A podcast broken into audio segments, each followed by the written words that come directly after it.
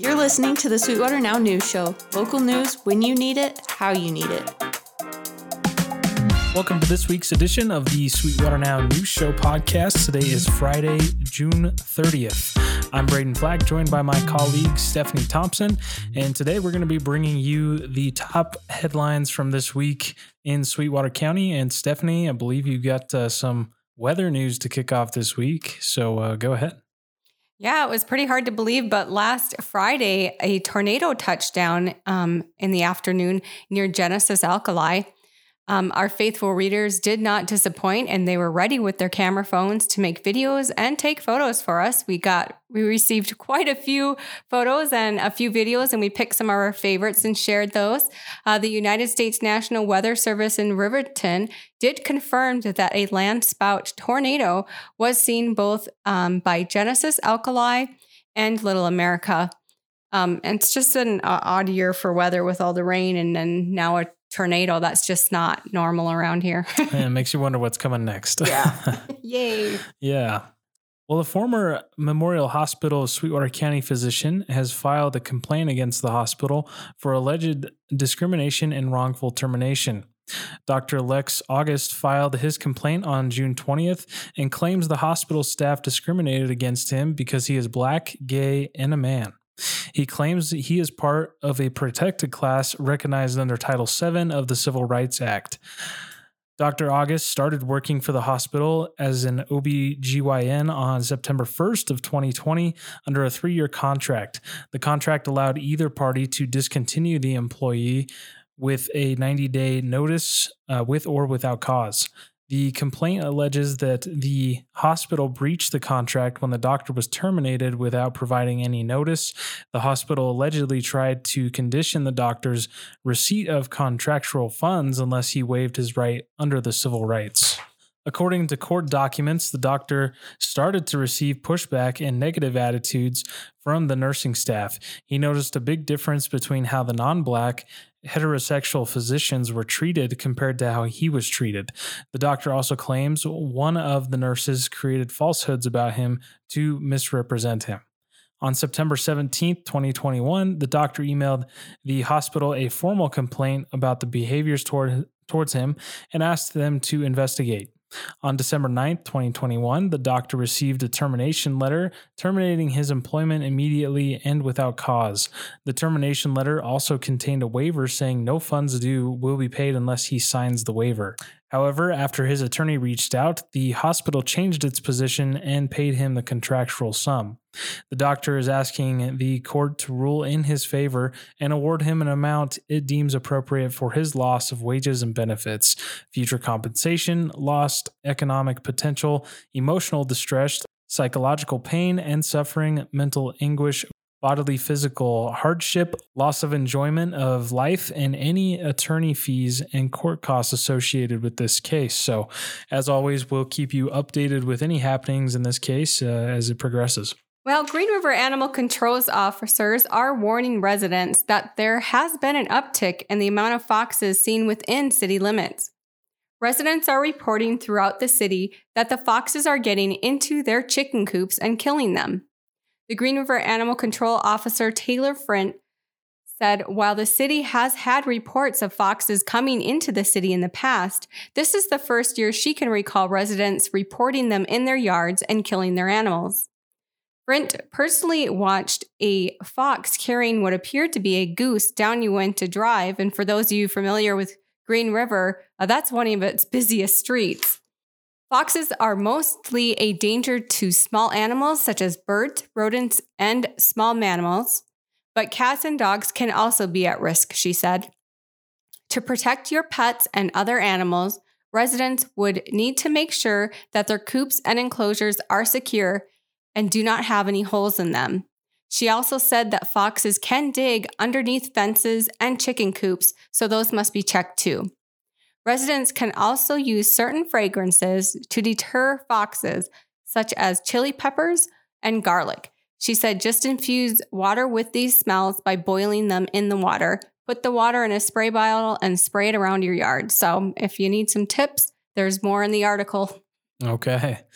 Uh, well, moving over to some meetings, uh, Sweetwater County School District number one, during their meeting earlier this week, one resident questioned why the school district is purchasing more Stop the Bleed kits. The Stop the Bleed program educates people on how to act as immediate responders should. Uh, should an emergency situation involving hemorrhaging, such as a school shooting, occur?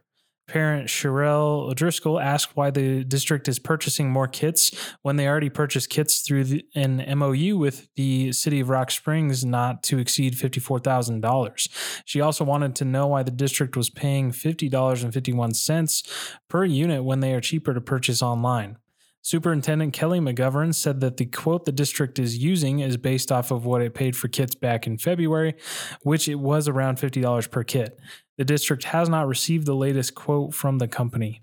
The way the MOU works is the district closely uh, works with the Rock Springs firefighters, who also work with the vendor to obtain the best price available. All of the kits are purchased through grant funds. O'Driscoll wanted to know why the district would purchase kits that may not be used that expire in five years and require training every two years.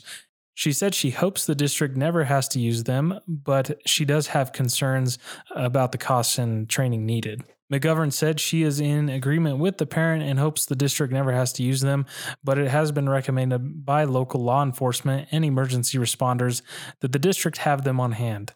Training on the kits will take place at the beginning of school uh, later in the fall. The Sweetwater County Sheriff's Office and the United States Marshals Service Sex Offender Enforcement Task Force recently conducted compliance checks on all registered sex offenders in the county. Not only did the deputies and agents check Green River and Rock Springs, but all of the outlying communities as well, including Point of Rocks, Granger, Wamsutter, and Bairoil. There are 105 known registered sex offenders living in Sweetwater County currently. 92 offenders were found in compliance with their registered offender status. Five were arrested on bench warrants for alleged failure to register.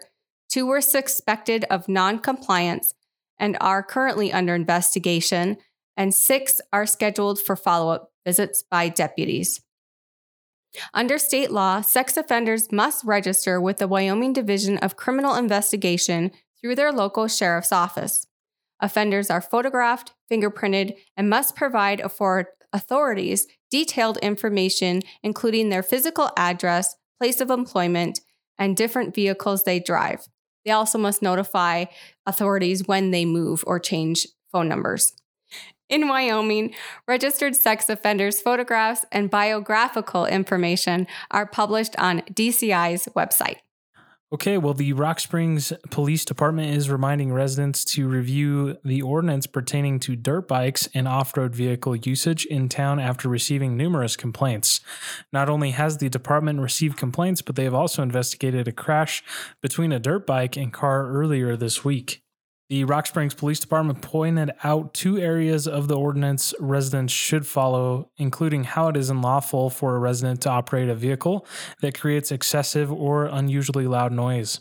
The second area the officers pointed out in the ordinance was that no person shall ride, drive, operate, or propel a motor vehicle on a roadless area within 300 feet of a business or residence.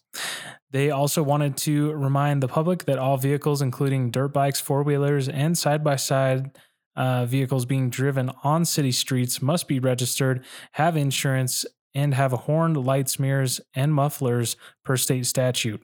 The driver must also have a driver's license, uh, obviously. So, just a reminder there to uh, the community and, and those that uh, operate those those vehicles. Well, it's hard to believe, Brayden, but the 4th of July weekend is already upon us, and kicking off the celebration will be the Liberty Day Parade, um, which will take place on Gateway Boulevard starting at 10 Tuesday morning. Okay, and the city of Rock Springs will also be having the Blairtown and Century West pools open from 10:30 to 4. The Firewhacker Golf Tournament is also taking place at the White Mountain Golf Course starting at 6 p.m. Maxation will be performing at the Wataha Recreation Area, and some food trucks will also be at the event. Families can play backyard games between 7 and 10 p.m., so uh, be sure to go participate and have some fun. And both cities will end Independence Day with fireworks displays. Green Rivers will take place over the water treatment plant at dusk, and Rock Springs will take place around 10 at the Sweetwater Events Complex. And last but not least, be sure to mark your calendars because you will not want to miss the annual International Day, which will take place Saturday, July 8th. Live entertainment, family games, crafts, and other activities will take place from 10 a.m. to 10 p.m. Don't forget about the Kiwanis Pancake Breakfast, which kicks off the whole event at 8 a.m. All of this is taking place at Bunning Park, so we'll see you there. For this and other news, you can find the full stories at sweetwaternow.com. That's going to do it for this week's edition of the Sweetwater Now News Show podcast. We appreciate you tuning in and joining us, and we'll catch you next week. Happy 4th of July, everyone.